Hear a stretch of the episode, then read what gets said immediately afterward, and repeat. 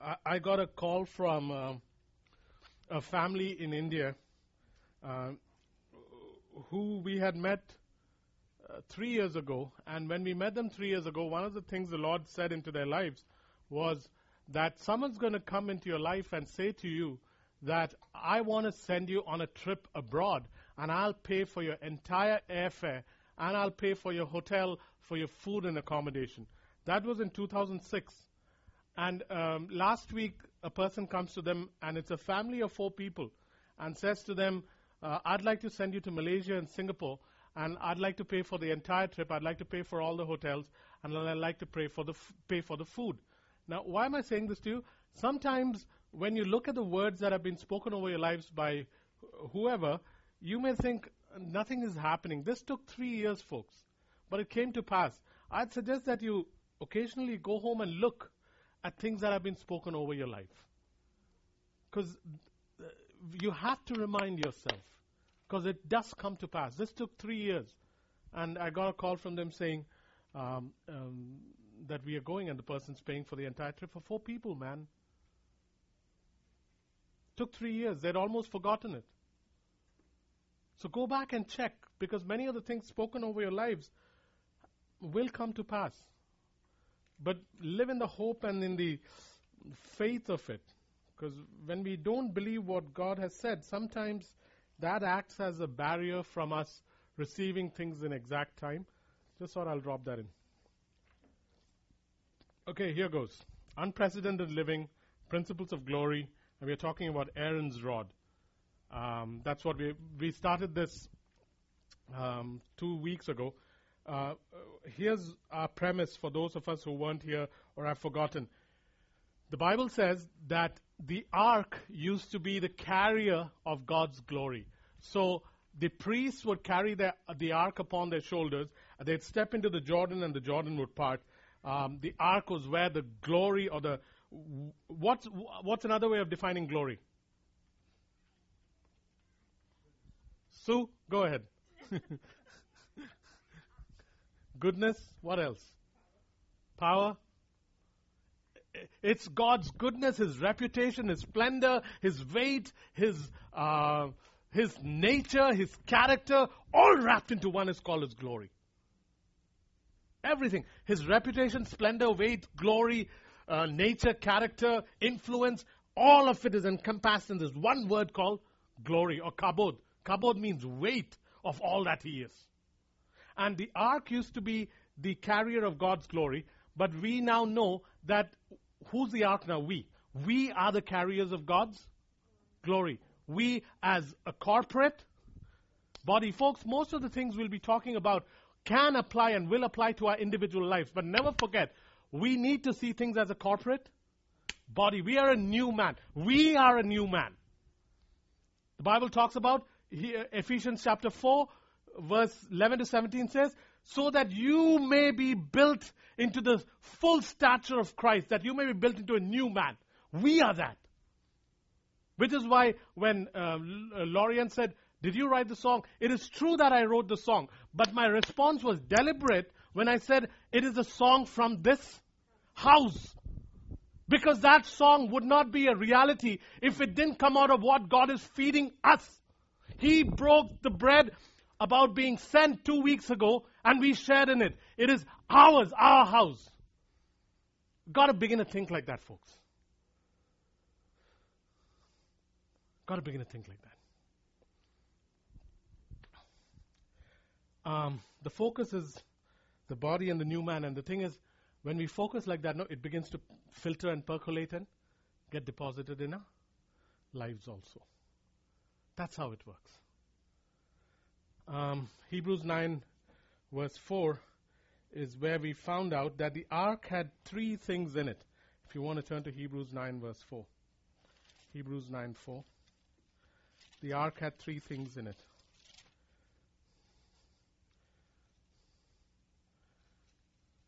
Uh, reading from verse 4 or verse 3. 9 3. Behind the second curtain was a room called the Most Holy Place, which had the golden altar of incense and the gold covered Ark of the Covenant. And it says there This ark contained the gold jar of manna, Aaron's staff that had budded, and the stone tablets of the covenant.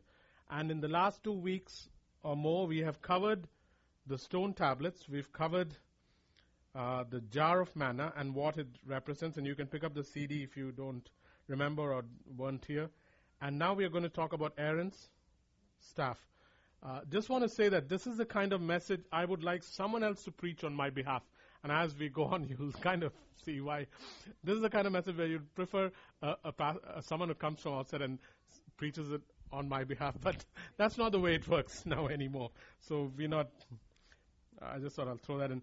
Uh, let's read uh, the background of Aaron's uh, staff. Let's go to uh, Numbers chapter 17. Numbers 17.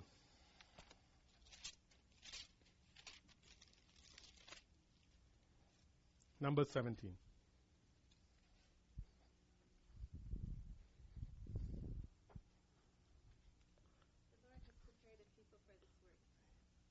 Yes. The Lord said to Moses, Speak to the Israelites and get twelve staffs from them, one from the leader of each of their ancestral tribes. Write the name of each man on his staff. On the staff of Levi, write Aaron's name. For there must be one staff for the head of each ancestral tribe. Place them in the tent of meeting, in front of the testimony where I meet with you. The staff belonging to the man I choose will sprout, and I will rid myself of this constant grumbling against you by the Israelites. To find the background, go to chapter 16 and uh, go to um, verse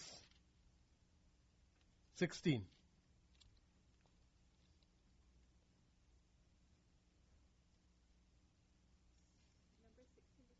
Uh, chapter 16. Um, no, let's go to chapter 16, verse 1 to 4. Look at what it says. Chapter 16, verses 1 to 4. Korah, son of Izhar, the son of Kohath, the son of Levi, and certain Reubenites, Dathan and Abiram, sons of Eliab, and On, the son of Peleth, become, became insolent and rose up against Moses. With them were 250 Israelite men, well known community leaders who had been appointed members of the council. They came as a group to oppose Moses and Aaron and said to them, You have gone too far. The whole community is holy, every one of them and the Lord is with them, why then do you set yourselves above the Lord's assembly? When Moses heard this, he fell face down. Then he said to Korah and all his followers, In the morning the Lord will show who belongs to him and who is holy, and we will have that person come near him. The man he chooses, he will cause to come near him. You, Korah, and all your followers are to do this. Take censers tomorrow, put fire and incense in them. The man the Lord chooses will be the one who is holy. You Levites have gone too far. Now come back to 17. And let's continue from verse 6 of chapter 17. So Moses spoke to the Israelites and their leaders and gave and their leaders gave him 12 staffs, one for the leader of each of their ancestral tribes, and Aaron's staff was among them. Moses placed the staffs before the Lord in the tent of the testimony. The next day Moses entered the tent of the testimony and saw that Aaron's staff, which represented the house of Levi, had not only sprouted but had budded, blossomed, and produced almonds. Then Moses brought out all the staffs from the Lord's presence to all the Israelites. They looked at them, and each man took his own staff. The Lord said to Moses, Put back Aaron's staff in front of the testimony to be kept as a sign to the rebellious. This will put an end to their grumbling against me, so that they will not die. Moses did just as the Lord commanded. The Israelites said to Moses, We will die, we are lost, we are all lost. Anyone who even comes near the tabernacle of the Lord will die. Are we all going to die? Why did they react like that? Go to verse 32, six, chapter 16, verse 32. Or chapter 16, verse 28. Then Moses said, This is how you will know that the Lord has sent me to do all these things and that it was not my idea. If these men die a natural death and experience only what usually happens to men, then the Lord has not sent me. But if the Lord brings about something totally new and the earth opens its mouth and swallows them with everything that belongs to them, and they go down alive into the grave, then you will know that these men have treated the Lord with contempt. As soon as he finished saying all this, the ground under them split apart, and the earth opened its mouth and swallowed them, with their households and all Korah's men and all their possessions. They went down alive into the grave, with everything they owned. The earth closed over them, and they perished, and were gone from the community. At their cries, all the Israelites around them fled, shouting, The earth is going to swallow us too. So that's the background of the story, and uh, we needed to know that because as we talk about Aaron's rod, this is where the whole idea came from. So basically, Aaron's rod, if you were to, if someone were to ask you and say, so what's Aaron's rod about? Aaron's rod, first, it represented the authority of the father in the house. Aaron's rod represented the authority of the father of each house. Each house was told listen, go and get your staff. Each staff is to represent the father of a tribe. And so Aaron's rod in this case represents the authority of the father of the house.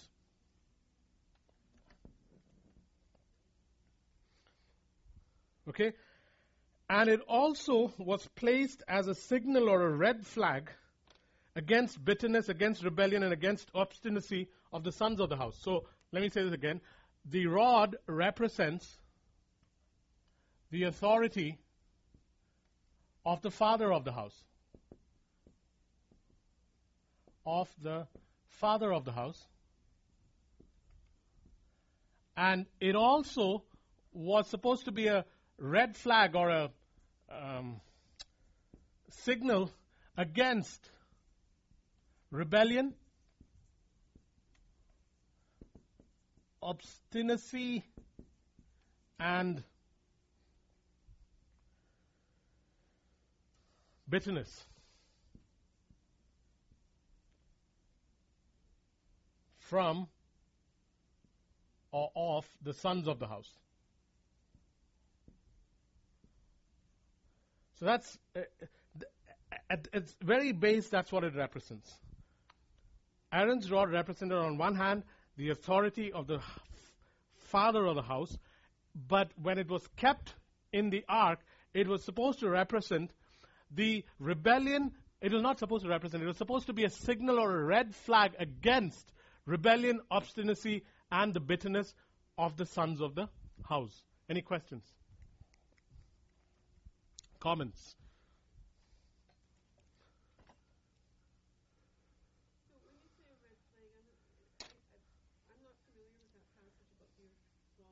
Uh-huh. But from what I gather, it was put there not not necessarily to wave in front of people, but just as a reminder of what happened. Yeah, a signal or or a uh, or a please beware. Like yeah. Like yeah, like a reminder in a negative sense, not in a yeah that don't like a warning sign. Um, so that's what uh, the Bible says it was supposed to do. Any questions with regard to this?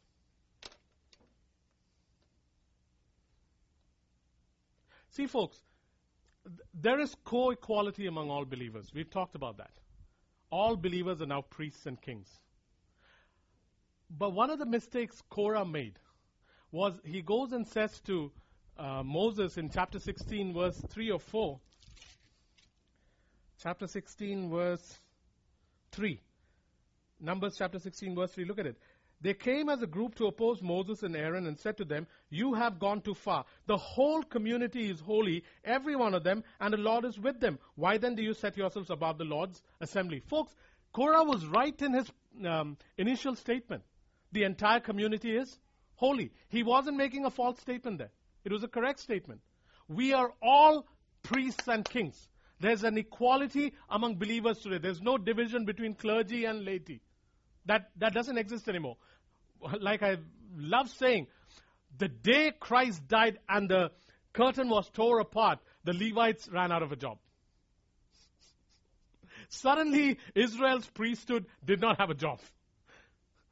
They were supposed to lead people into the Holy of Holies. Now the Holy of Holies was exposed. But as much as there is a co-equality of believers, we need to understand that God sets, for the sake of the house, a, hi- a hierarchical order that does not have to do with rank and importance, but has to do with divine order. You'll see that in the Godhead too. Father, Son, and Spirit are co-equal. But we know from, for instance, John 14, 28, that Jesus said the Father is greater than I. It is not to say that God, the Father, is somehow stronger and more powerful than Jesus, the Son. No. We know without a shadow of a doubt that the Father, the Son, and the Holy Spirit are co equal. But the Father is first among equals. This is an old principle that God has been trying to develop throughout, but occasionally we who have postmodern, westernized, or easternized mindsets do not like the whole idea. Because co equality and uh, the democratic way of doing things is preferred, and as we talk about it more, you'll see what I mean. Any questions? Preach on. F- guys, feel free to question.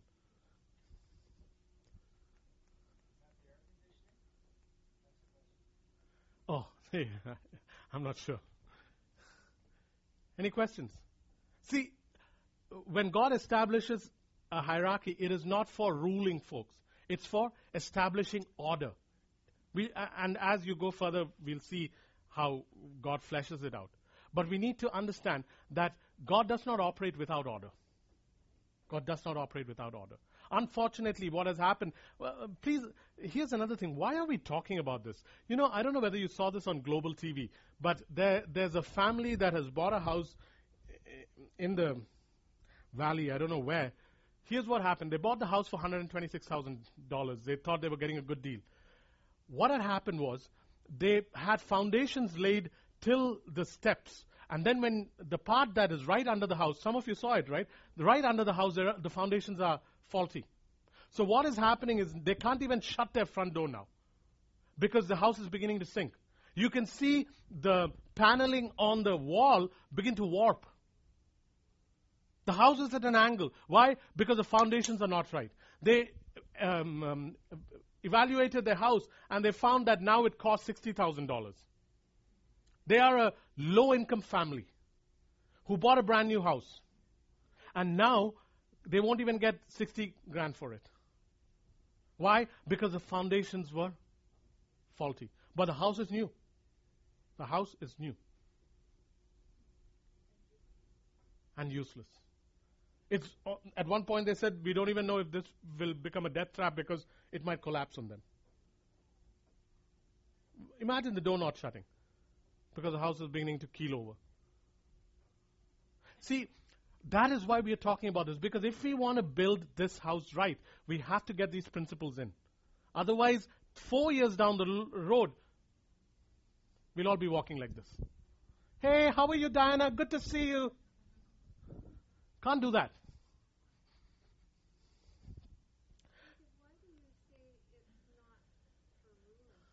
Because ruling carries in it um, lordship and authority. And Jesus very clearly said at one point, the, the people who are leaders in the world lord it over their uh, subjects and they rule over them. I have not called you to do that. Have you noticed that I am your servant and yet you call me master? So, when we talk about ruling, there seems to be a and that's not it. That's not what he's calling us to. Um, it's John somewhere. I'll, I'll, I'll get it. It's on your sheet, um, but I don't exactly. Uh, let me just check where it is. No, it's not 1428. It's Luke 22, 23.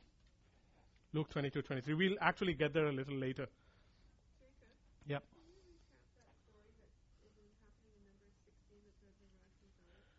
Basically, a guy called Korah and his um, cohorts decided that Moses doesn't need to lead us anymore. We are as holy as him, so why can't we lead him? Moses was the meekest man on the face of the earth. And he's, he, he, instead of arguing with them, falls down on his face and says, I can't handle this. Yeah.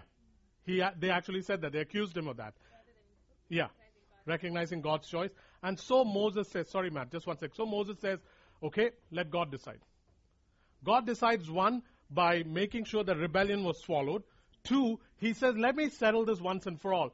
Tell all the 12 tribes and their fathers to bring a staff from each of the tribes. So we decide once and for all which tribe is to, which person out of which tribe will uh, from now on lead. And that's how Aaron's rod takes and it begins to bud, blossom, and bear almonds, which we will talk about. Go ahead, Matt. Um, meekness is, uh, we talked about it ages ago. Gosh, I'm forgetting my definitions. Meekness is the strength that a horse has under the control of its master. You wouldn't call a horse that's standing under its master weak, but you'll be surprised at how you can go and rub its nose and it won't do nothing to you. And yet it could take you out with one kick. You've experienced that with cows. No, no, no, I'm not kidding. Matt and I have talked about it. He, remember you told me once you. Yeah, the calf that kicked you. Sorry, not the cow. Meekness is uh, strength that is not aggressive but stands its ground. It's reined in. It's under control. Yeah, like a racehorse. Just you let it go and it can really fly, but it doesn't even chomp at the bits when it's told to stand still. Can you say that again? Not, not aggressive, but Not aggressive, but r- what did I say? But stands stands in strength. Yeah.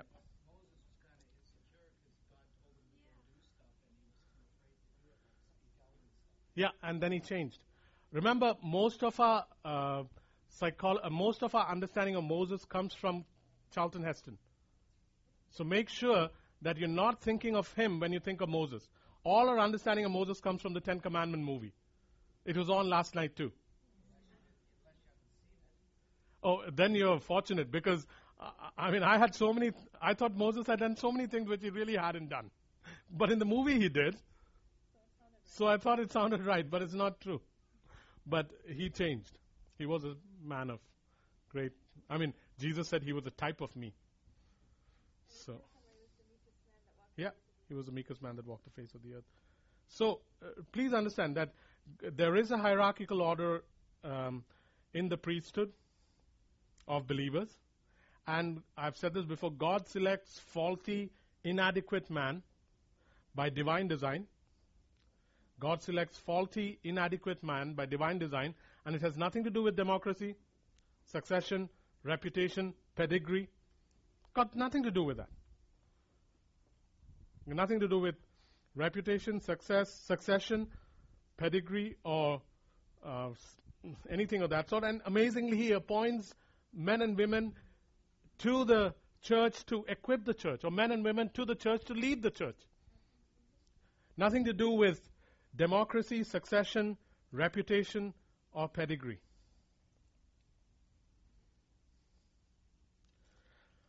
Unfortunately, however, the you can't use unfortunately and however. So let's go with however. However, since the Old Testament, you can't use however and since either. Unfortunately, how do you get around this?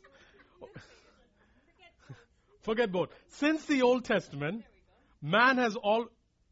Diana's now stuck at why can't we use those words? Get over it. Sadly, since the Old Testament, man has always tried to usurp or take over leadership in the church through structures and methods that are ungodly. Folks, it's an old, old, old problem. Ever since the Old Testament, man has been trying to usurp or take um, authority in the church through ungodly methods or ungodly structures.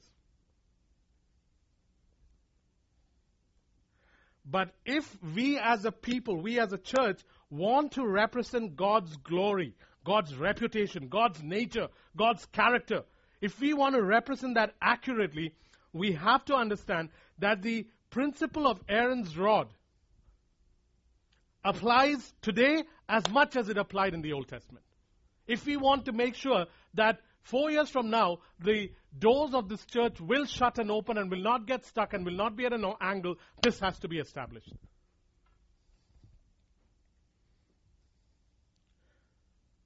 Because culture and time does not change these, these eternal principles, folks.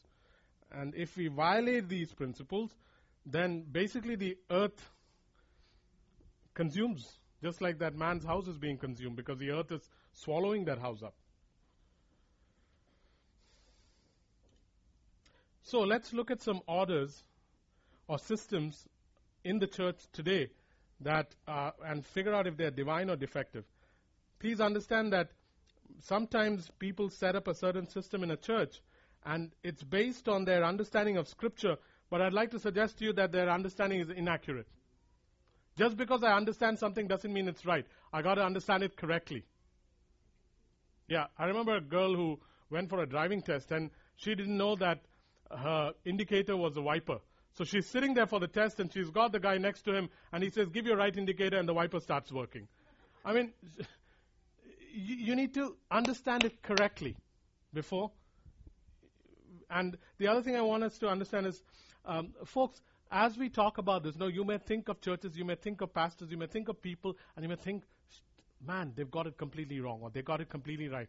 Remember that we are not to throw spears at people. That's Saul's job. We are not Saul like. We are supposed to be David like. So even as we expose defective system, systems and dismantle them, make sure that we do not throw spears at those who disagree with us. Because that would be exactly what King Saul would have done. We can't afford to do that. So let's look at some of the uh, orders or structures in churches today in terms of ruling. One, the first one is called, and you must have heard of it, it's called Episcopalian. Episcopalian. That's how the papal structure works, where there's a pope, there are some cardinals, there are some archbishops, and then there are some bishops, and then there are some reverends, and then there are some deacons. What happens in a system like this is that um, the subjects are cut off and are in bondage to the king. It's the pope who decides what goes and what does not. This system has nothing to do with any godly order in the church. You cannot have one big honcho sitting and telling you what to do from um, Rome or from Bombay. It's a defective system.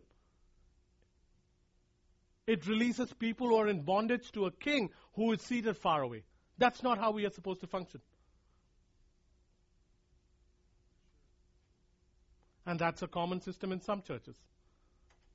It doesn't have to be Catholic, folks. It can be a church that is um, not Catholic and yet has a structure where there's a head someone and he issues decrees and edicts that have to be followed by the group of churches under. Not the way to go. The second order is um, Presbyterian. Presbyterian. I'm not talking about any denomination, I'm talking about systems. Presbyterian. The Presbyterian uh, system is basically where you have elders telling the leader how to run the church. You have elders telling the leader how to run the church. This is common in many, many, many, many, many churches. The elders tell the leader how to run the church. And what happens then is that it's an oppressive system that's run by consultation. So if the leader wants to do something, I'll have to go and first sit at this table and say, you know, I feel God saying that I need to do this, this, and this, and then you will all vote to decide whether God is actually, whether we should go ahead with what God is saying. It's ridiculous, man. This is exactly what happened with Samuel. Matt, am I still on or? Okay. Uh, this is exactly what happened with Samuel and Israel. God told Samuel, I will be the leader. And the elders of Israel I've given you the scriptural reference there. The elders of Israel come and say to Samuel, No, no, no, no, no. You are old and your children are not following God. We want a king like the other nations. It's a, it's, it's a, it's a defective system. It was, it's not a godly system. Yeah. Yeah, and that's, that's not a godly system. I'm not saying a church that adopts a system will not do relatively well. But who's, who wants relatively well when we are talking about Christ, the Son of God, who is perfect and whose ways are perfect? And who paid the price for the body? Whose bride are you messing around with? I mean, we're talking about the church being the wife of Christ.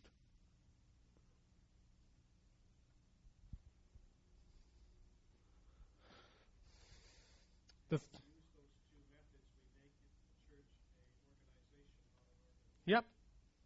The third system is congregational. Congregational is where there is democratic rule. Eh, the whole congregation decides whether we should do something or not do something. The whole congregation decides. You know, unfortunately, whenever the crowd gets together to decide something, they usually choose Barabbas. That's exactly what happened to Jesus. When the crowd got together, they chose Barabbas. And so, whenever there's a congregational model where things are democratically voted on, so that uh, the church will decide through a democratic election, a democratic um, choice, whether we should do something or not do something, I- am telling you, it is so packed with uh, stuff that'll undo what God may want to do. Yeah. The, the church in Laodicea, in Revelations 3.14, the word Laodicea means the rights of the people. That's what the word means. Laodicea means rights of a people. And the, what was the problem with the church of Laodicea? The church of Laodicea was lukewarm. And I'm suggesting to you that it is impossible when the majority decides on something for anything to be without compromise, folks. You have to come to a happy compromise to gain votes. That's how uh, politicians win.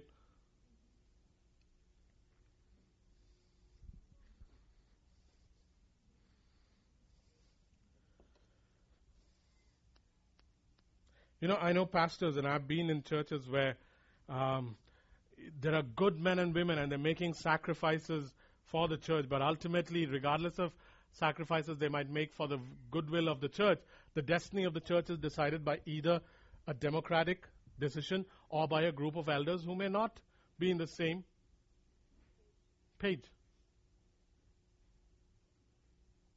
Just the way it is. Then there is the independent leader. The independent leader is an authority unto himself. The independent leader is an authority unto himself. He does what he wants and he controls through charisma or intimidation. An independent leader is an authority unto himself. He does what he wants and he controls through charisma or through intimidation. People like that end up being the head and the husband of the church when it's actually Christ who is the head and the husband of the church. Independent leaders will control either through tremendous charisma, where you will follow, or through intimidation, where you're afraid to touch or say anything because you think something will happen to you. In situations like that, Christ is no longer the head of the church. They become the head of the church. In situations like that, Christ is no longer the bridegroom of the bride. They become the bridegroom. Folks, there's a difference when it comes to um, the bride of Christ. If you were getting married, I'm assuming a bride chooses a bridesmaids, right? Yeah? Yeah. But when it comes to the church, the bridegroom chooses the bride, bridesmaids for the bride. In, in the world, a bride goes and says, You, you, and you will be my bridesmaid, and then she spends a whole lot of money so that they all look the same. Uh, meaning they all dress up the same. Sorry. Please ignore that observation. but, but the thing with Christ as the bridegroom is that he is the one who picks the bridesmaids for his bride. He knows who to pick to equip the bride to be ready. So when we decide who will be the bridesmaids for the church, who will equip the church, through pedigree, through reputation, through degrees, through succession, through election, I'm saying to you that it is, it, it is, it is just the exactly opposite way of going about it, folks. Any questions thus far? We have a solution, but any questions with regard to what we've said thus far?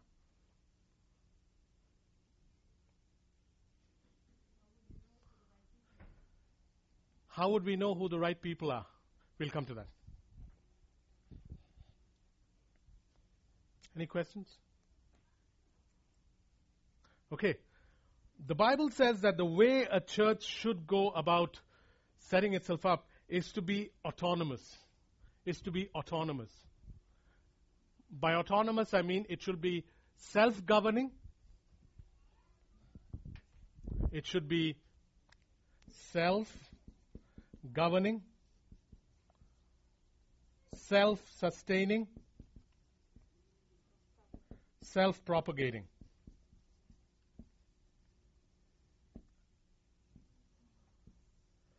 A church should be self governing, meaning, I I mean, to begin with,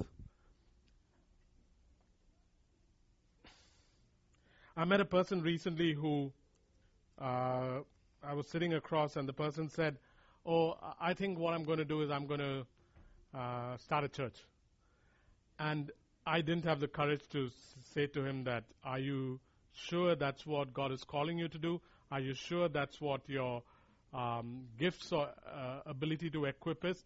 Because as far as I know, that's not what the person is supposed to do. But the person who's sitting there and does not have a job at present and said, I think I'll start a church. And I'm saying to you, that's usually not the way to go about it. If you if you are an equiper, you will know it even before anyone else identifies it, folks.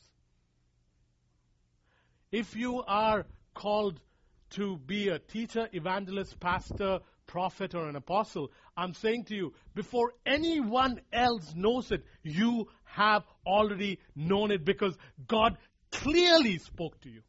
Not in a hazy dream where you saw a nose coming out and saying something. No, no, no, no. Very clearly, God will say, I have this for you. So you will know it. What do you do after that? You wait. Why? Because you are now appointed to the body of Christ. The body of Christ has at some point to see that in you, to recognize, and at some point release you to do what you're supposed to do. You have to wait for it to happen. Jesus waited how long? 30 years. Go ahead, Matt. Isn't that exactly what every self-imagined uh, leader thinks? That oh, I've got this special. Self imagined.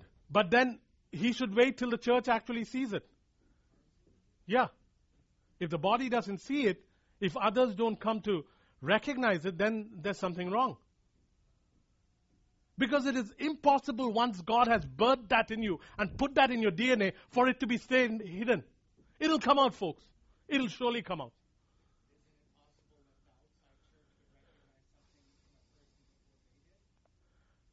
The outside church meaning? No, no. No, it is. No. This is one thing. If God has called you to any of these servant um, roles, you will know it before anyone else, folks. You will know it. You will know it first. It won't be the other way around. God won't come and use someone to say, I have. No, no, no. God would have spoken to you first because these are Christ appointed things. The Bible doesn't say the Holy Spirit appoints these five services. He says Christ has appointed these five services. You will know it. The way to the way we should build is to be self-governing, self-sustaining, and self-propagating. What I mean by self-sustaining is, you know, one of the reasons we uh, uh, said to the North American Baptist Conference that uh, we would like to discontinue the uh, money that you were giving us to do the church plant was exactly because of this, because we wanted to be self-sustaining. Self-propagating is giving birth. Self-governing is where from within the house you now get a plurality of leaders. You don't get a plurality of leadership, you get a plurality of leaders. An autonomous church is a self governing church, self sustaining church, self propagating church. And you develop a plurality of leaders, but you don't develop a plurality of leadership. Meaning, it's not, because then it goes back to all the elders sitting together and uh, trying to arrive at a consensus. I, I, I've known of situations like that, where five, six elders will sit together and they won't make a decision till all of them are agreed. That's the way of. That's not the way. I'll show you from the Bible that that's not the way. Some of us must be thinking, but how does this affect my life? Folks, it affects our lives like crazy. Because once you become part of, once you become part of this, every, the way this loaf comes together determines what filters into each life. And we'll talk about that. See, when you go to Acts chapter 15, for example, they had a problem. The Gentiles were beginning to enter the church. And the Jewish church in Jerusalem had a problem. So they come for a huge discussion. Peter also turns up for the discussion because Peter had just had this amazing thing that happened at Cornelius' house where the Gentiles started speaking in tongues and received the Holy Spirit. And you will notice that all the elders and the whole church actually turned up for this meeting. And they were having debates, discussions on this whole topic of if the Gentiles come into the church, shouldn't we circumcise them? That was the discussion. And then Peter, who is a leader and one of the prime leaders among the apostles, what does he do? He stands up and gives, shares his testimony. But Peter was a leader of the apostles, but he wasn't the leader of the Jerusalem church. Even when he came to the Jerusalem church, he wasn't the one who was going to make the decision. There were elders there. The elders were discussing too, if you read Acts 15. And then at one point, James stands up. And James was the leader of the Jerusalem church. And then James says, based on the principle that God is restoring the tabernacle of David. He, th- this goes back to what we were saying last week, folks. We do not have policies, we have principles. And those principles have to be derived from the Word. And James listens to the whole discussion, listens to what Peter has to say, and then he stands up and says, based on the scripture in Psalms or somewhere where it says, I will restore the tabernacle of David and my salvation shall reach to the ends of the earth. I want to say now that the Gentiles will not have to go through circumcision. And then he states what has to be done. That's the way a church is supposed to work. We can all discuss, but at the end of the day, both the church and the leader has to give room to the voice of the Holy Spirit. And you've got to step back. It doesn't matter what my opinion is. It doesn't matter, in a sense, what your opinion is. You have to step back and give place to the voice of the Holy Spirit. I'd suggest to you the same principle applies to your homes. Get this right in the beginning when you have children. And you'll find that just as it works in this house, it'll work in your home. Where husband and wife are co equal, but the husband is first among the equals, folks. And at the end of the day, after the children have discussed and the wife and the husband have discussed, the husband has to have the ability to step back and speak for God and make room for the voice of the Holy Spirit for the home. And the same principle applies to the house. These are scriptural principles, not policies. It's not a policy. I'm the husband and what I say is right. Doesn't work that way.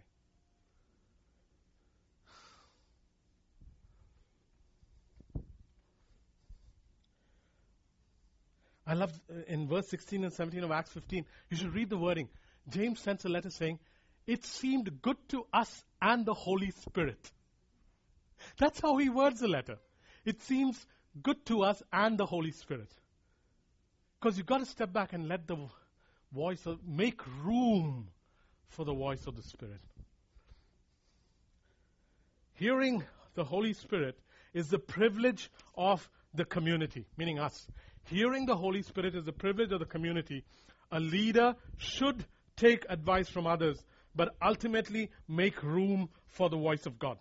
A leader should take voice, um, take advice from the community, but ultimately should make room for the voice of God. That's the way it's supposed to work. And that's how we've been doing things, I'd like to suggest to you.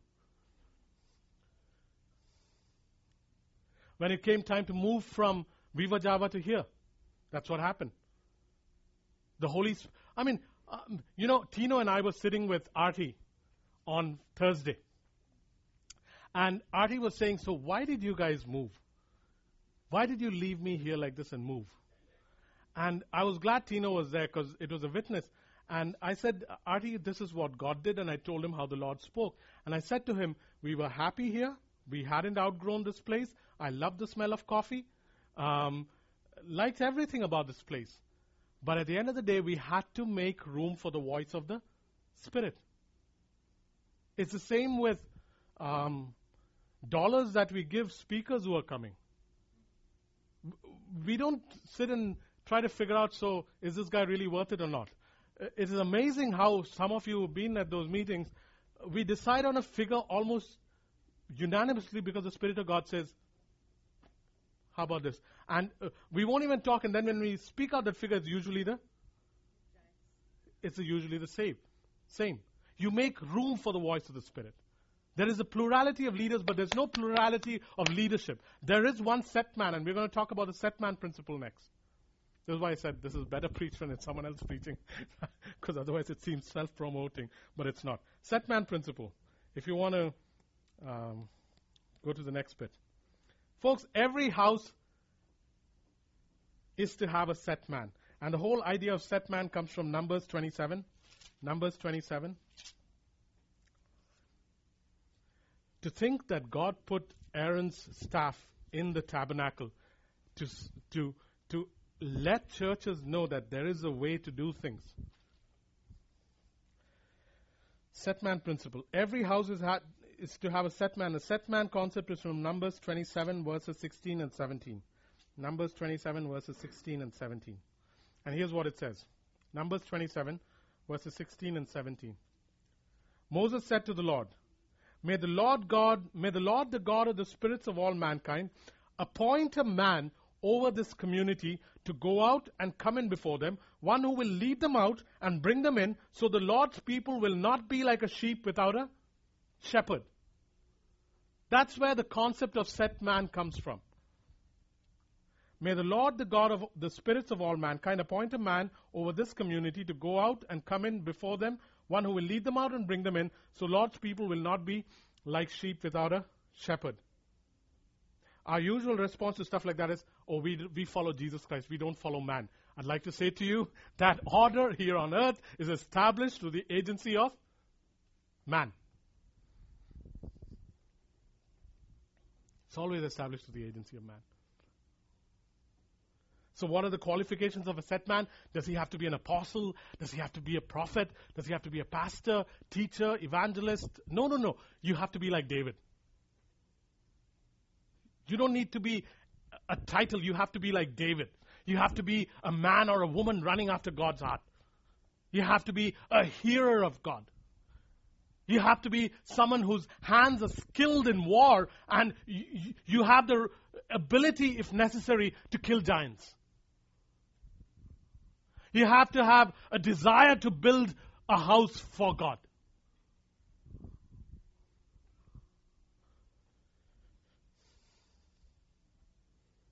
You have to have spiritual authority. You have to be anointed by Samuel.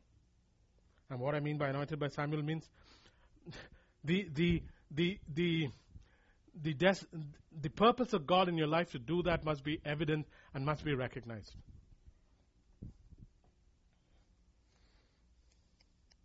Questions, guys?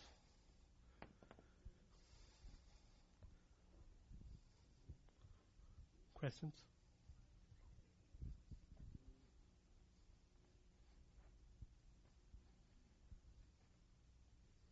No questions?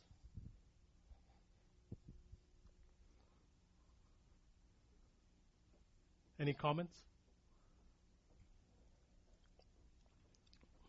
Guys, don't feel scared to ask questions. This is how we build principles.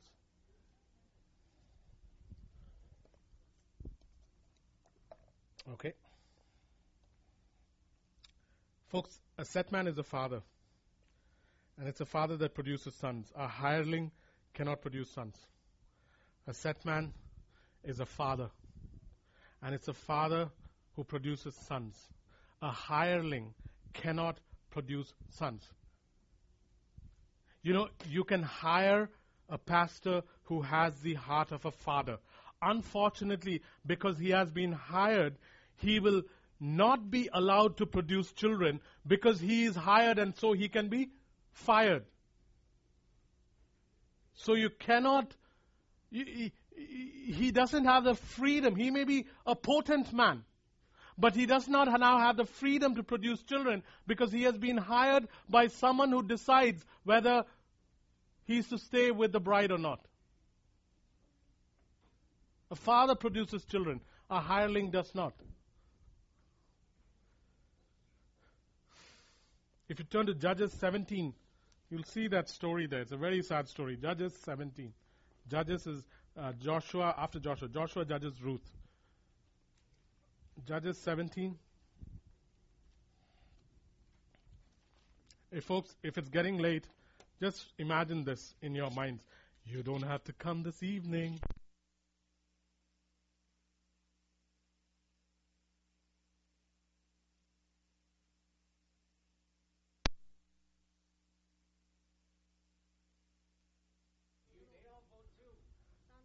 Thank God we are talking about not deciding things democratically, but making room. okay. Yeah, tug of war, uh, if you show, yeah, if it's in scripture, we'll do it that way. okay, uh, Judges 17, 10. Uh, here is a guy called Micah, and he, this was a time when there were no prophets uh, and judges in Israel, and he meets a Levite, and Micah says in verse 9, Where are you from? He says, I'm a Levite from Bethlehem in Judah, and he says, I'm looking for a place to stay. Look at verse 10. Then Micah said to him, Live with me and be my father and priest, and I will give you ten shekels of silver a year, your clothes and your food. Hired him to be his priest and father. But now go to um, 18 Chapter 18, verse 19. Chapter 18, verse 19. Or verse 18. Chapter 18, verse 18. Judges chapter 18, verse 18. And it says there, when these men went into Micah's house, the same guy who hired this Levite to be his priest and father, and took the carved image, the ephod, and the other household gods, and the cast idol, the priest said to them, What are you doing? They answered him, Be quiet, don't say a word, come with us, and be our father and priest. Isn't it better that you serve a tribe and a clan in Israel as a priest rather than just one man's household? Isn't this exactly what is happening, folks? What does it say? Yeah, the priest was glad. He took the ephod, the other household gods, and carved image, went along with the people. This is unfortunately what's happening. It's happening to hundreds and hundreds and hundreds of youth pastors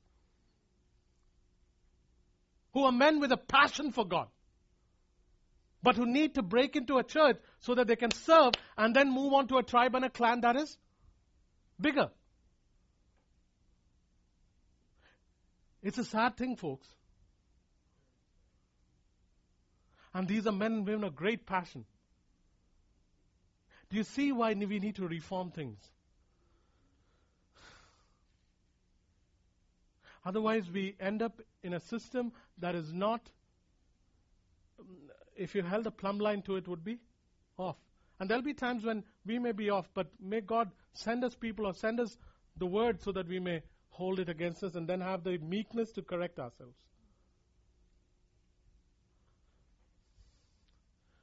So, folks, make sure that you connect to a set man whose staff or rod is blossoming. Make sure this is where we talk about why it is important. How, how does this all help me as an individual in the church? Make sure that you connect to a set man whose rod is blossoming because only then will the full purpose and grace of God placed in that house through the set man be yours. Let me say that again. It is important that I connect to a set man whose rod is blossoming, and we'll talk about what that means.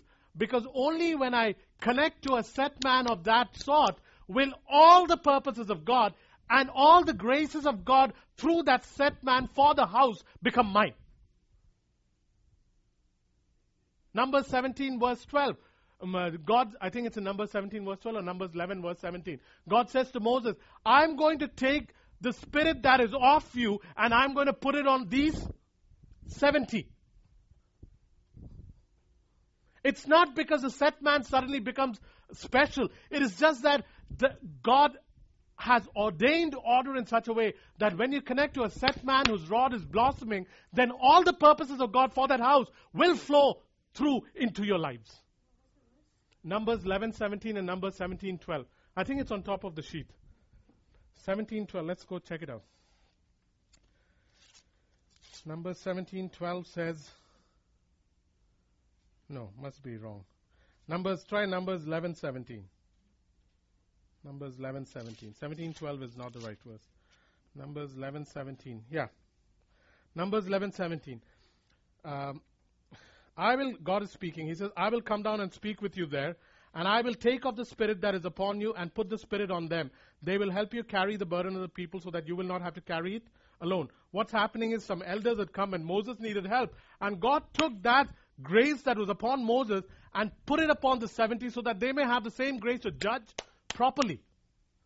This is why when Jacob blessed his children, he didn't say, Son Ryan, you will be this. No, he said, Run, son Ryan, you and your descendants will be people who will know their times and know what to do. Daughter Lynn, you are called Joseph, and you will be a fruitful uh, tree that will bear plenty. Daughter Bernice, you are Benjamin, a ravenous wolf who will know what to do. Daughter Chris, you are Judah, you are a lion's whelp, and you shall know how to put your feet on the neck of your enemies. It was to a people, a tribe, but passed down through the father. It's important to connect to a set man whose rod is blossoming. And what do we mean by a man whose rod is blossoming? A set man whose rod is blossoming. What it means is, folks, remember when Aaron's rod was brought into um, before the people, what did they see? They saw buds, they saw blossoms, and they saw almonds. It was not a static blossoming. It was buds, meaning things were in continuous growth, continuous growth. And the strange thing about almonds is that the almond tree, if you look at the Hebrew meaning, is a tree of waking. And the word almond means awake. Why? Because the almond tree begins to bear fruit immediately after winter in the month of January. What is being conveyed is that when you connect to a set man whose staff is blossoming, what it means is that you get an early release of the moves, the purposes, and the graces of God here on earth. You get an early release of it because it's coming through a set man who's connected. That's what it means. Which is why God showed Jeremiah a, a, a tree and said, What do you see, Jeremiah? And Jeremiah see, I said, I see a, I see a, a staff with almonds. And then God responds, Good, what you saw is right. I am watching my word to bring it to pass in haste. And why in haste? Because the almond tree always comes out before anything else. And it was important that Jeremiah see it before others see it, because if a prophet doesn't see it before others see it, he cannot prophesy. It would be like that skit we did where the person was lying here listening to the train going to come, and then the train came and went over the person's neck, and the person was still there. Remember the skit Kamal and I did? And the rest of our team? It would be that way. Anne and some others.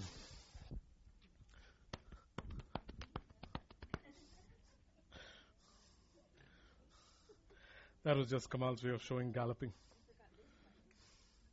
Oh, yeah.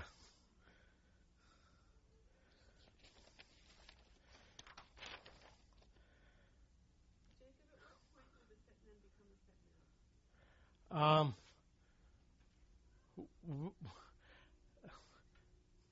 you, the set man, when a set man begins to uh, build a house because he has Davidic or she has Davidic qualities in them, then I would say they already have what is necessary in them. And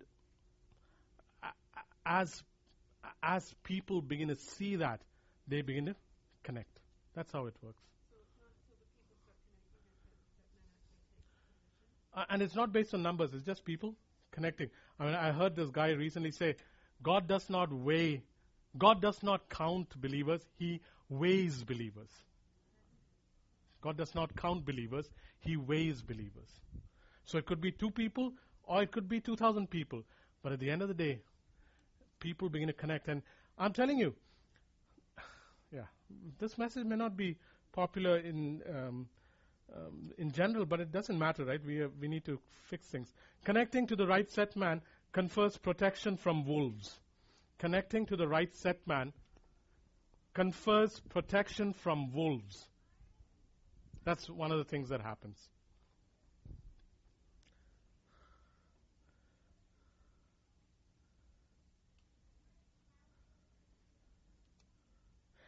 Actually, when you I was surprised at this. When you connect to the right set man, the house begins to prosper financially. the house begins to prosper financially. In, in scripture, in 2 Chronicles 23, you will find that there was a priest called Jehoiada, J E H O A I D A. And while he was priest, there was a lady called Athaliah, Queen Athaliah. And she was a corrupt queen, and she ruled. And guess what Jehoiada did? He executed the queen and placed a rightful king on the throne whose name was Joash. And as soon as Joash came to the throne, he built a, he found a chest which was supposed to be used as a treasury. He built it right, left it at the door, and the word of God says that as soon as Joash came to the power and he corrected the things that needed to be corrected, every day they would put out the chest, the chest would be full of money. And they, they would bring the chest in and empty it, and they would put it out again. Again, the chest would be full of money. And it kept happening over and over again. What principle do we derive from it? That when correct order is established and the right set man is put in place, the house begins to prosper financially. And you know I'm not a prosperity preacher. Second Chronicles 23 talks about it. 23, 11 to 15 and 24, 7 to 11. We don't have to go do fundraisers. We don't have to uh, f- uh, force people to give. M- money comes in. Money comes in.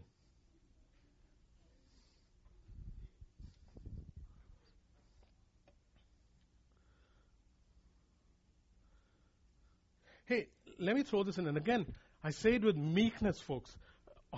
You know, I, I heard this story about how, see, once you connect to, when you know you're connected to a house and you're connected to the right set man, then when you go on a mission trip or something, ask to be sent, folks. Because if the sender, God, has set a set man, then there is blessing in being released. I know a guy um, who went on a mission trip in Africa out of a church which is based on these principles. And the pastor called him up and said, Son, where are you? And he said, I'm in the Cameroon or someone doing a mission trip. And he said, Who sent you there? And he said, No, no, I just went on a mission trip. And, the pastor pleaded with him. He said, Son, please come back. Because if you do not get back quickly, within a week, you will catch malaria. And the pastor was not threatening. I met this pastor. He is he's like Sydney. Such a meek man that you won't even notice him. But the whole idea of being sent uh, is so important because unless we are sent, we don't go in the authority of the Father. And if you don't go in the authority of the sender, what are we doing? Ryan doesn't disappear from home for days on end or say um, he goes somewhere and then calls, oh, yeah, yeah, by the way, I left. No, no, no. He asks. How do you know where the fine line is between, let's say you just go out and want to volunteer at the soup kitchen, No, that's different. That's then it gets larger to where you're going to a mission trip. yeah. I, I, I, I would have to know. I would have to know that I am going out now, and I know the Lord is telling me to go. I'd like to go and uh, uh, say, would you send me out of this house? Would you send me? Because there's tremendous authority that comes with that. And this is not any, this is not a part of rulership or anything. This is just a divine principle, folks. That's all it is. The young man came back in a hurry because he was a son of the house. Which brings me to the other question. You, everybody here, including me, needs to ask ourselves this: Are you a guest here? And please understand, just because you signed a covenant membership form doesn't mean uh, that you are a son or daughter in this house. Okay? You can sign a piece of paper, read it, and actually sign it, but that does not make you an automatic son or a daughter. We have to ask Am I a guest in this house? Am I a consumer in this house? Am I a donor in this house? Am I a relative in this house? Am I a servant in this house? Am I a clone in this house? Am I a member of this house? Or am I a son or daughter in this house? Because if you're a son or a daughter, if I'm a son or a daughter in this house, then I have some kind of ownership here.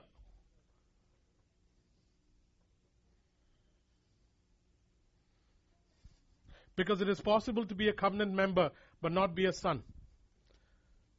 Because it's possible to be a covenant member and yet be in Adullam. Adullam was a place where the people congregated to David because there was a need. Or you could be in Hebron. Hebron was a place where people congregated because there was fellowship. It had become a really strong, happy club. Or you can be sons. And each one has to ask, I have to ask myself, what am I here? Am I a guest? Am I a consumer? Am I a donor? It would be easy for me to think, oh, I'm a donor. Or am I a son in this house?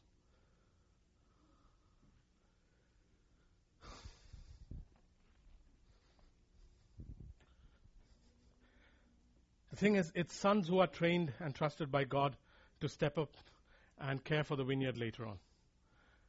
At the end of the day, folks, you can only trust sons. You can work with sons without suspicion. It is sons who are trained, it is sons who are trained and trusted by God to step up and care for the vineyard. Numbers 27:18.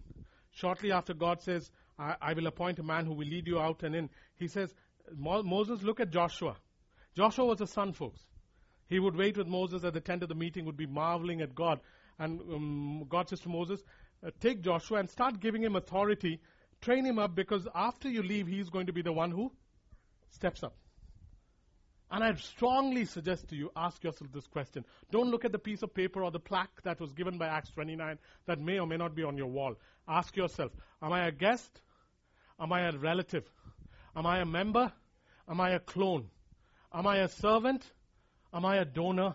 Am I a consumer? Or am I a son? Ask.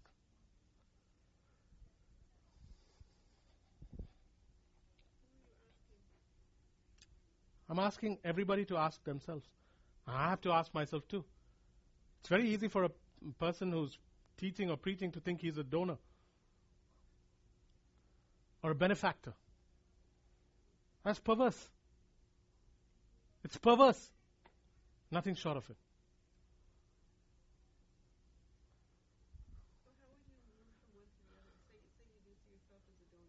I have to shift in here, folks. The shift has to happen here. Because we are so used to being members, so used to being donors, servants, but being sons is a new concept for me. And if I'm a son, it also then requires that I see someone as a father in the house, which is even more difficult for me. Because I don't mind you being my pastor, but father, no, I won't give you that kind of uh, influence in my life.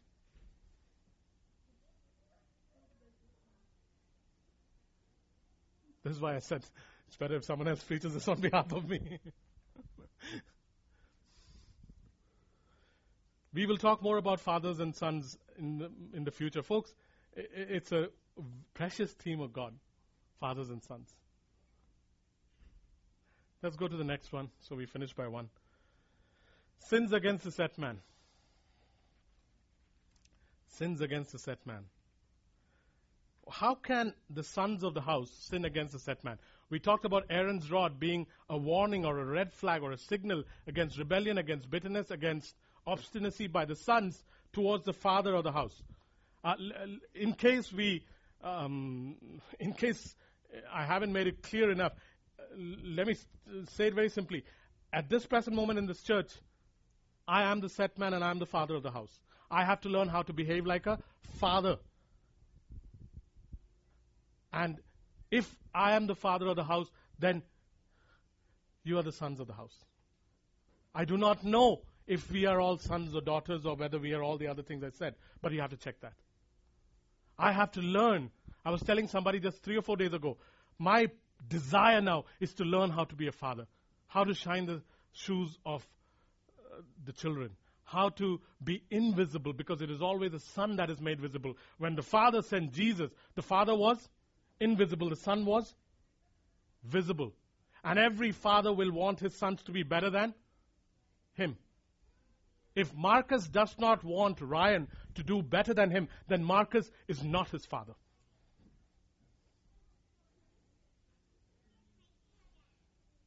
We'll come to that a little more. Sins against the set man.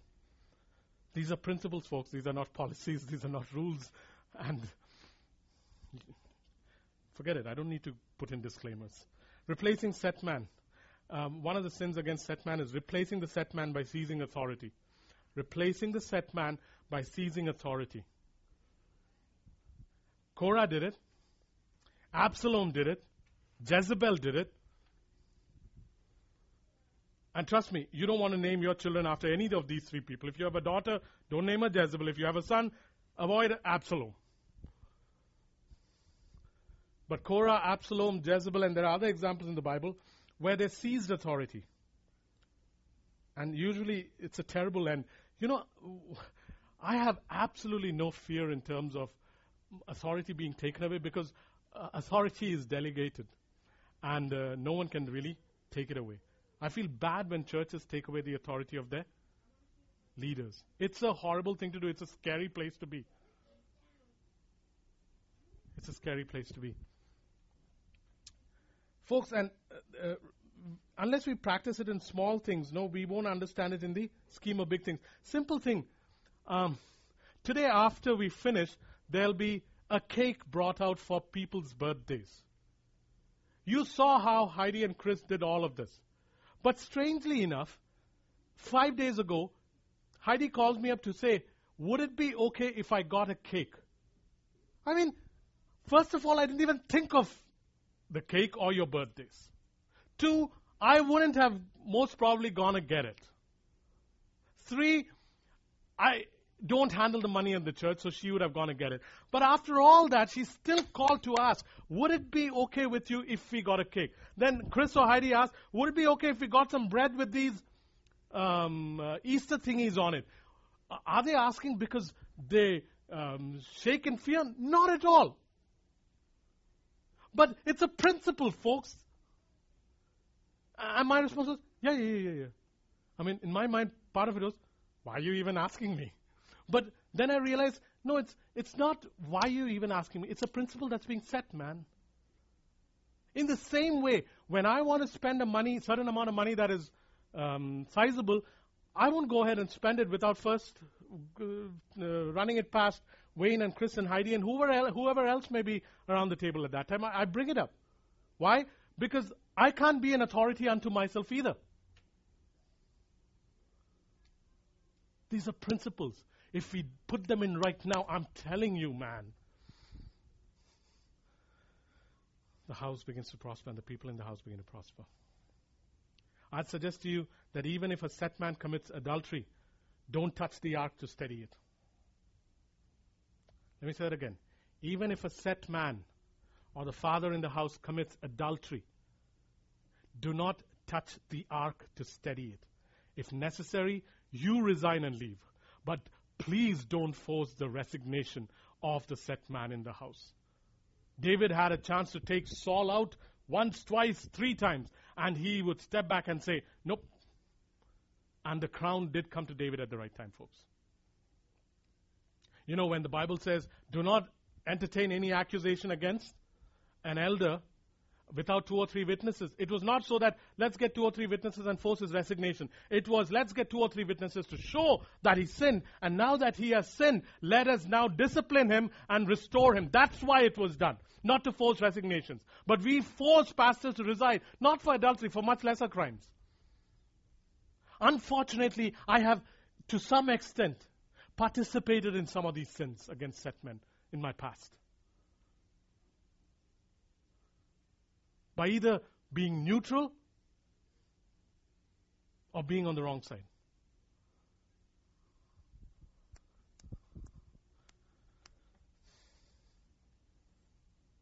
The other sin against the set man is exposing the set man's nakedness, exposing the set man's nakedness. And what I mean by that remember that story in Noah where Ham walks in and sees Noah lying naked, and um, he goes tells his two brothers that hey, hey, our dad is lying naked, and the brothers when they hear it walk in backwards so that they won't see.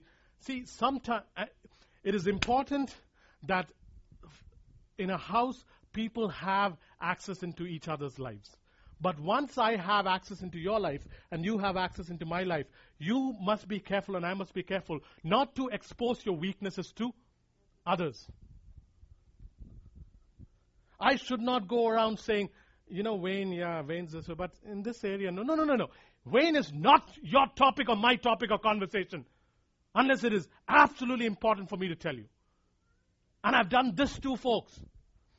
I've exposed people's nakedness before others without reason, cause, or necessity. And as sons, you are not to expose the nakedness of your father. When a father gives you the uh, right, as every child should have, to access a father, then the weaknesses should not be gone around. This is where prayer meetings get dangerous in churches where they begin to pray for the pastor. That's not prayer, that's exposing a father's nakedness.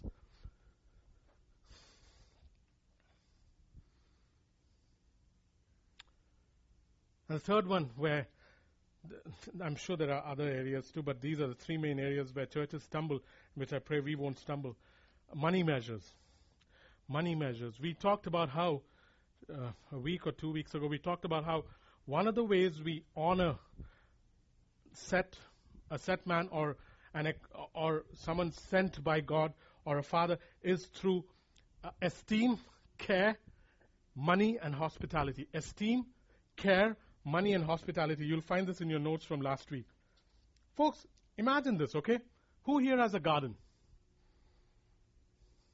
Joan has a garden, a few of you have a garden. Let's assume you grow you grow grapes in your garden. And after growing, Wayne and Bernice have garden, after you grow g- grapes or tomatoes in your garden, you go and pluck the grapes to eat it, and I immediately say, we've got to bring a disciplinary committee together because we have to censure her for eating of the fruit of her own tree. Would you do that?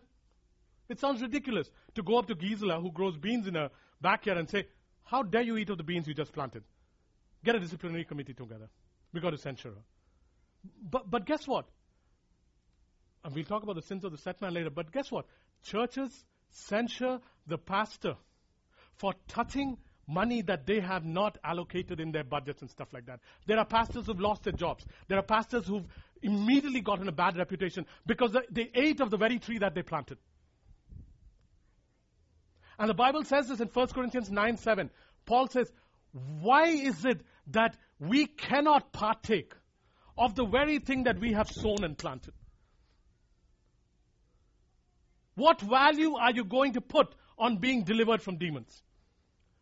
What value are going are you going to be are you going to put on a prophetic word coming through a man or a woman of God? What value are you going to put when God uses a man to touch you and you be healed? What value can you put on what bread is being broken over the last three weeks in this house? What value can you put on it? How much is the person worth? 1,000, 2,000, 3,000, 4,000? What value can you put on it? Paul says you cannot. That if if a person sent by God has sown into your life spiritually, then it is okay for the person to reap of you materially. 1 Corinthians 9 7. I'm preaching from scripture, folks.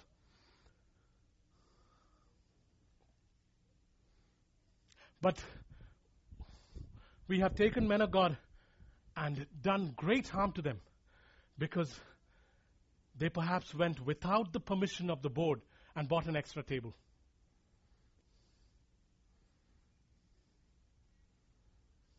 The reason I don't touch the money in this church is simply because I'm not good at touching money.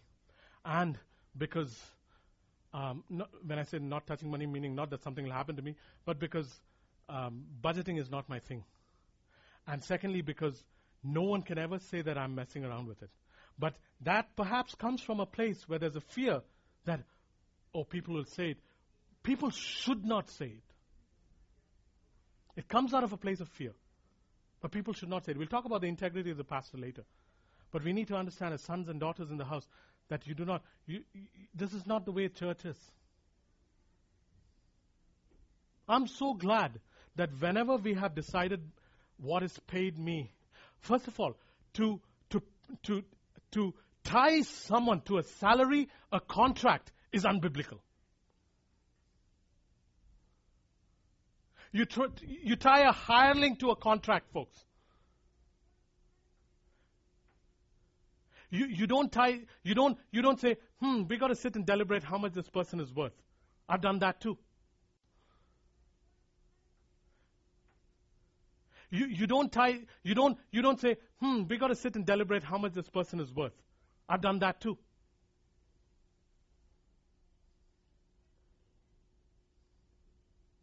I'm so glad that whenever how much the church gives me a month is decided.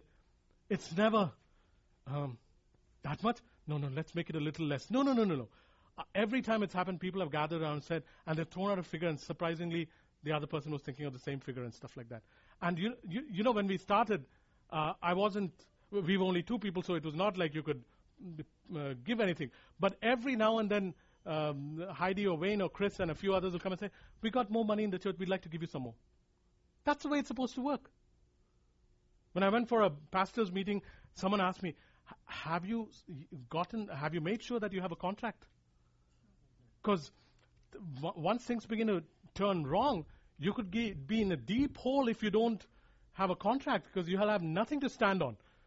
And I was thinking to myself, that would be so absurd if I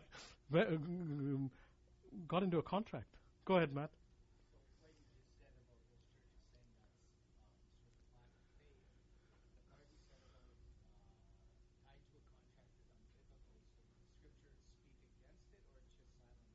the scripture says, "Do not muzzle an ox that is treading grain." And an, a person who um, uh, is working amongst you, especially in breaking of bread, is worthy of double honor. That's what it says.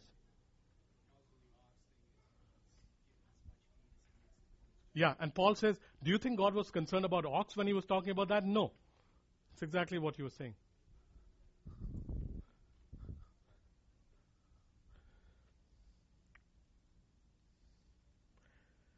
unbiblical to tie salary or contract or try to deliberate the worth of a person. How do you measure spiritual benefit? We have to shift from job to father and son in the minds of both the set man and the house. This house has done well in this matter. I mean, when um, sometimes we've given speakers who come four thousand dollars, folks. Five thousand is the is the budget of the church every month, and we've given four thousand dollars sometimes to speakers. Uh, you know how that has come about? Sitting around a table and saying, you know, I'd really like to give this person this much, and everyone will say, yeah, I think we should. That's how things are to be decided. Making room for the voice of the Spirit of God. Because you cannot measure it, folks. Questions? Don't be afraid to ask. I realize that I'm the one speaking this, and it looks like it's to my advantage, but with the last part, we'll deal with that, and then we'll conclude. Any questions? Don't feel afraid to ask. It can be very profitable being a speaker, yeah. Listening is beneficial and there is no value you can place on it. I mean, how much will you pay me for this? How much? 10,000? 20,000?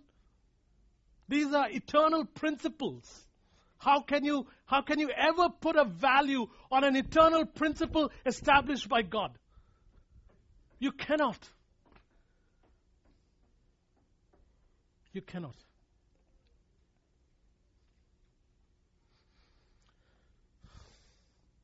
You know, you. Uh, I, I would go. It could. It would. It could well be possible that next, by the end of April, I may have one and a half million dollars.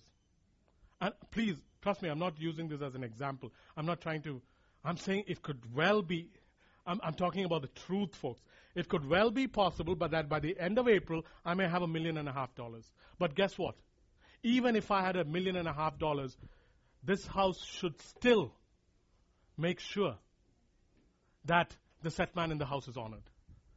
After that, I can take it and, if necessary, return it to the house.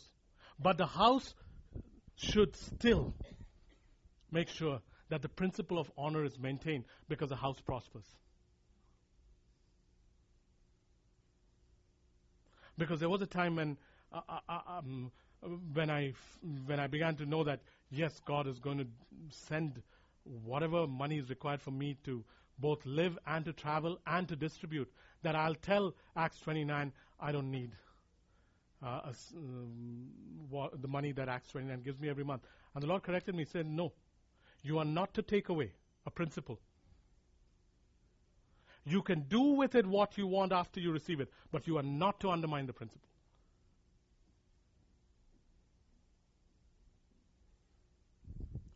It may occur to us when I'm speaking like this that it is to the set man's advantage, this message, and it's not to the house's advantage. Tino and I were sitting and talking about this in the coffee shop. I want us to know that if the set man is a type of Elijah, then the sons are a type of Elisha. And what did Elisha get? A double portion, folks. If the set man is Elijah, then the sons of the house are Elisha. And a double portion is in every area of your life.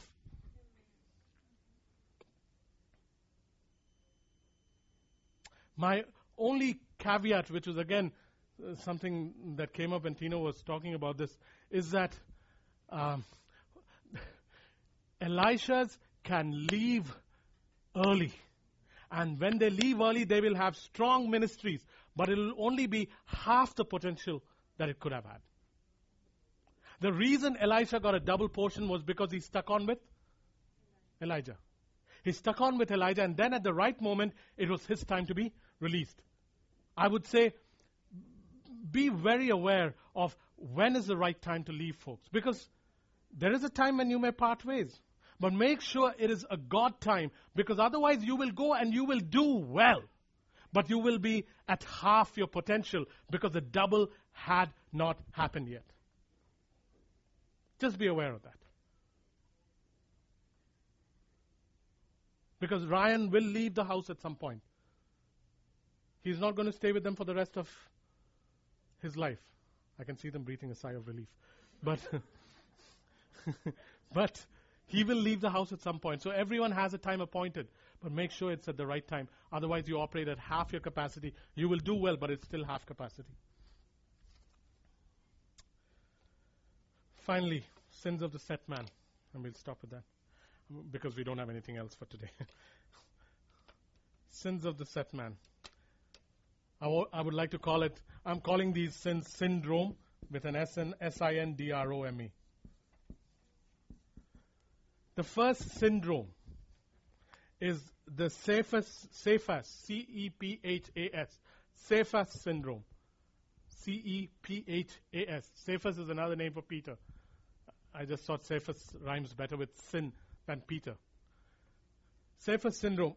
It's from Galatians 2:14 where Peter comes and uh, he begins to sit with the Jews instead of sitting with the Gentiles and eating because he didn't want to be associated with the Gentiles and didn't want to practice the truth. And the sins of the set man is when a set man refuses to repent before the leadership of and then the church after he's implemented inaccuracies. Let's assume I do something or teach something that is wrong. If I don't come first and repent to the leadership of the church and say, guys, what I taught was wrong, what I did was wrong. If I don't do that, and if I don't after that come to the church and say, guys, what I did was wrong, what I taught was wrong, then I am, that's a sin of the set man. You are supposed to come and repent before the church. And you can call me on this, guys. If you think I'm in error, you first have to come and discuss it with me. If I say no, then if you think there is someone else who has seen my error, bring the other person too because you need more than two or more. And then if I don't, take it to the other leaders in the house. And then Jacob now has a choice. Either he will stand and he will repent of what is wrong, have it, it being established through scripture, or now Jacob needs to be disciplined by the house. And if Jacob refuses to be disciplined, then you should not force him out. You should leave.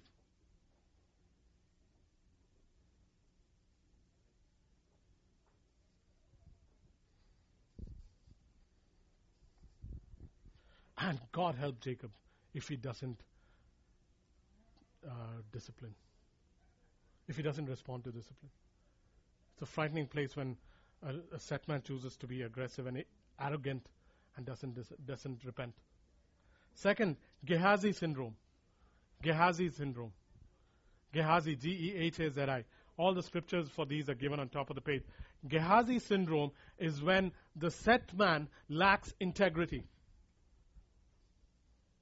and he gives up the call of God on his life for wealth or money, for silver. Here's the strange thing, folks. Elisha was to Elijah what Gehazi was to Elisha. Meaning, let's assume Kamal was Elijah, I'm Elisha, and Ryan is Gehazi. No, let me make Ryan Elisha. Kamal is Elijah, Ryan is Elisha, I'm Gehazi. Kamal gives Elisha a double portion. I would have got a double portion from him, which means I'd have had four times the strength on his life. I squandered that. For what? For two talents of silver. And there are many men and women of God who lack integrity and have squandered the God call on their lives for wealth. Money is not for falling in love with. Money is to reform things, to change things when it comes into a church. Money is not to fall in love with, but to reform and change things. But that we'll talk with another time when we talk about wealth and the church. Next syndrome is Ahaz. Ahaz. Ahaz. A H A Z. Ahaz syndrome. This is when a set man changes the structure, changes God ordained structures to gain advantage for the house. He changes God ordained structures to gain an advantage for the house. Uh, what I mean by that is, see, Ahaz was a king in Israel. You know what he did? He went to Damascus. When he went to Damascus, he saw a beautiful altar. And he looked at the altar and he thought, man, this altar is so good looking, I got to put it in the temple. And this altar was to some pagan god. So he calls his designer and he says, Take the design, go build it in the temple. They take the altar and build it in the temple next to the altar that God had ordained. And guess what? He's offering sacrifices to the God of Abraham, but he's offering it on the wrong altar. Sometimes a set man can offer the right sacrifice on the wrong altar. And that's a sin. You want to hear some such sins? Seeker friendly. Christ is still the sacrifice, but he's being offered on the altar of seeker friendly. Oh, when you dilute a message so that more and more people will come. Seeker friendly churches are churches that won't necessarily preach the truth the way it should be spoken. It'll dilute it so that people can come and hear and they won't be offended. Feel good message. That's one example where you where it's the right sacrifice on the wrong altar. Another um, uh, another uh, example: prosperity preaching. Just just tell everybody, speak the right thing, say the right thing, and a car will be yours. Gold will be yours. It's still Jesus will give you, but it's preaching Jesus on a wrong altar. Um, positive thinking. Turn on a Crystal Cathedral, you'll see that. Think positively, think positively, and everything will be okay. Jesus is still mentioned, but it's again the wrong altar right sacrifice on the wrong altar.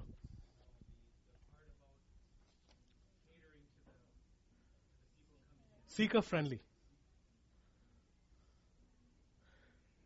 See, what will happen then is it will bring people both into, the, it'll bring the world to the church, but it'll also bring the world into the church. Two things happen. People will flock like crazy. It'll bring people into the church, but it'll also bring the world into the church. It's a mixed multitude. That's one of the sins a, a set man commits. So if you see me doing that, then you need to take note of that.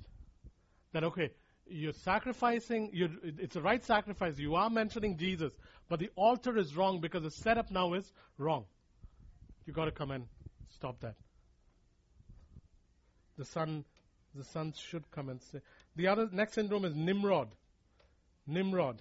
Nimrod syndrome. Nimrod is when a set man begins to control the house through charisma, through intimidation. Folks, the moment you feel fear in this house, something is very, very wrong. If for a moment you feel fear in this house, that if I do not do this, Jacob will, or the leader will, or the church will, something is wrong. It has to be out of complete freedom or if charisma or persuasiveness pushes you back into a con- corner, something is wrong.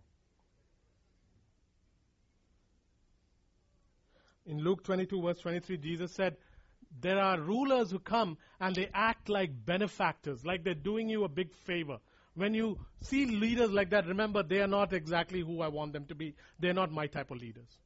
He called them benefactors.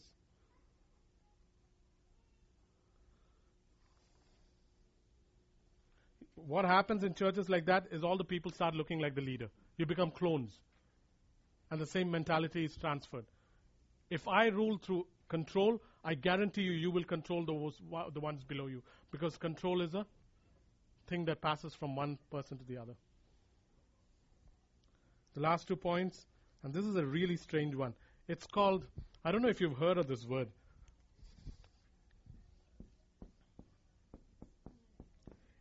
N E H U S H T A N. N E H U S H T A N. It's in the Bible. Anyone knows what it is? Nehushtan. Pardon? No. See, strangely enough, remember that time when people rebelled against God? And uh, uh, God said, okay, um, put up a bronze snake. And uh, because fiery serpents had started going and uh, biting people, and Moses puts up a bronze snake, and he said, if you look at the snake, you will be healed. And the whole idea was that Christ was again put up on the cross. He becomes sin. We look at him and we are sinless. It's the same concept. But what happened was that Israel took that bronze snake and called it Nehushtan and started offering worship to it. It's in the Bible. Uh, snake like, or something to do with a snake. I don't remember the exact, but because a serpent was known as an evil thing, they called it Nehushtan, so it would be a little more palatable. It's in uh, 2 Kings 18:4. Uh, the the why do I call it the Nehushtan syndrome? Because sometimes what happens with the set men in the house is they take a subject and the subject becomes more important than the substance. They take a subject and the subject becomes more important than the substance. They take a subject and the subject becomes more important than the substance. Let me give you an example. We could go get so hung up on this apostolic stuff that all we do is apostle, apostle, apostle, apostolic till we tongue twist ourselves. That is when a subject becomes more important than the substance. Let me give you other example. Curses. Oh, you got this curse in your life. Uh, 10th generation, 15th generation, 3rd generation, 4th generation. Yes, curses may exist, but please, let's not make our entire lives about curses. That's when the subject replaces the substance. I might sin, it's because of a curse that my father inherited from his great grandfather. Give me a break. At some point, this has to end. There is a place for this, folks. I'm not saying no. You know we've talked about this. But when the subject takes over the substance of things,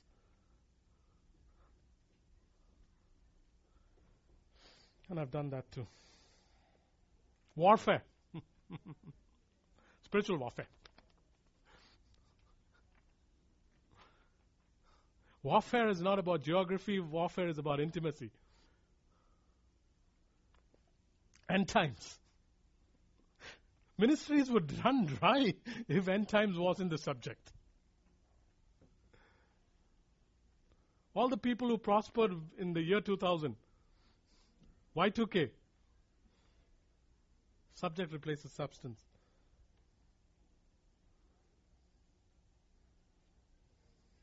communion that we have right now, breaking of bread, the Lord's Supper, that could become a subject for us. And it, we would lose out on the substance. We could get so hung up with practicing it every day and every week that even that could become a subject and we could lose out. In this particularly, be careful of the set man in this house, meaning I'm talking about me. Be careful. If you sense that that is happening and you need to sense it from the Lord, then you need to come and tell me. Because in a time of new teachings, it is easy to get hung on a subject.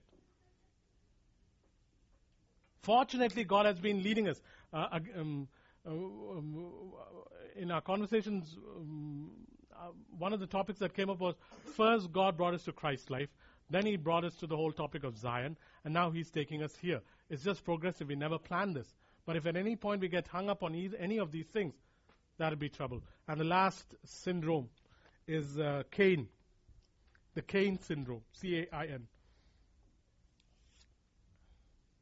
The Cain syndrome. And the Cain syndrome is simply this, folks. Cain, Abel offered a sacrifice that was acceptable to God, while Cain was uh, casual about his sacrifice and brought that which did not find much value before God. And this is something that a set man can easily fall into, where he begins to regurgitate other people's teachings or build the house with hay and straw that he gathers during the week from different places without any effort, or he has to go and mine and extract gold, diamonds, and silver to build a house out of. And you will know. You will know when the set man of the house is just regurgitating something he has heard and gathered from different places. And you will know when it's actually extracted. And when you find that the set man of the house is beginning to just haphazardly try to build a house with hay and straw gathered from the fields as he's walking around, be careful. Because a house that's built out of hay and straw will eventually be burnt. And nothing will remain.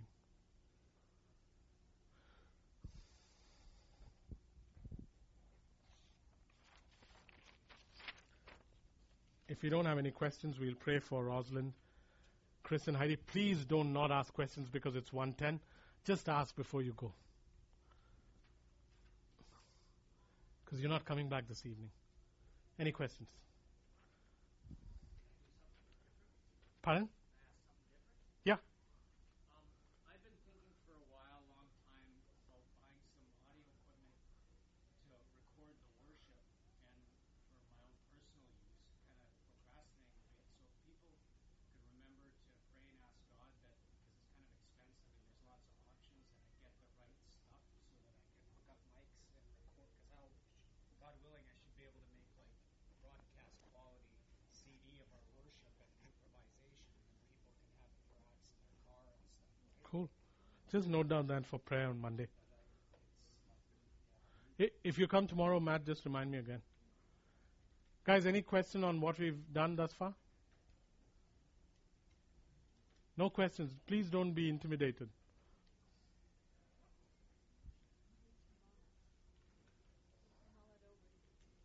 Okay, during the week, if you go ahead. I have a question, and it kind of goes back to the beginning thing with the rebellion.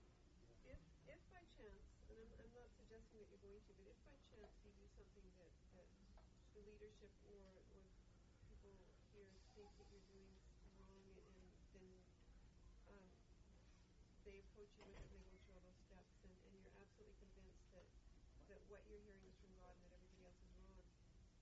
What, what happens then? Everybody leaves, and, and then Okay, here's the question. If over the uh, if if I were to feel that God was saying something while uh, the rest of you feel God is not saying it, and you come and say it to me, but I'm fully convinced, what should you do? Should you leave, or how does it work? First, I'd answer that by saying, given the principles we've put in thus far, it's going to be almost impossible for us to be at such loggerheads where I'm hearing one thing and you're hearing another thing. It's because once you put in principles, these things are completely nullified in a sense of speaking. That's one. Two, uh, let's assume I was wrong. Then I, have a feeling, knowing knowing what God's doing in my life, that perhaps I would listen to you, or at least think again and go back to the drawing board and say, Father, there, everybody thinks otherwise. How come I'm thinking this way?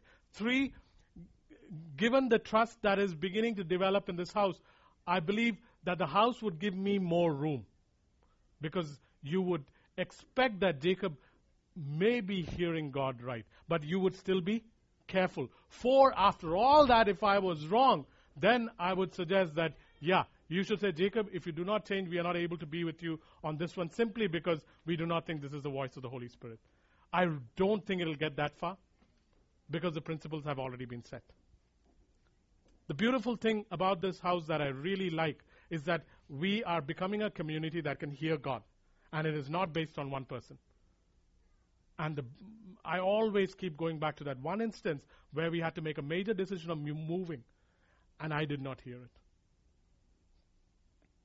And yet, not for a moment did I suspect or doubt that the others had heard it. Why? Because I was confident that this house is beginning to learn how to hear. So it did not matter that I didn't. I didn't go to back to God and say, Father, six of them heard it, but I am the pastor. How come you didn't speak to me? Is this really you?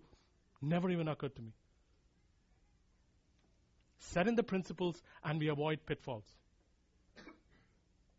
Any other questions? Okay. Let's just pray for Heidi and Chris and Rosalind if you guys want to come up. Okay, let's just pray for Heidi and Chris, and then we'll pray for Rosalind.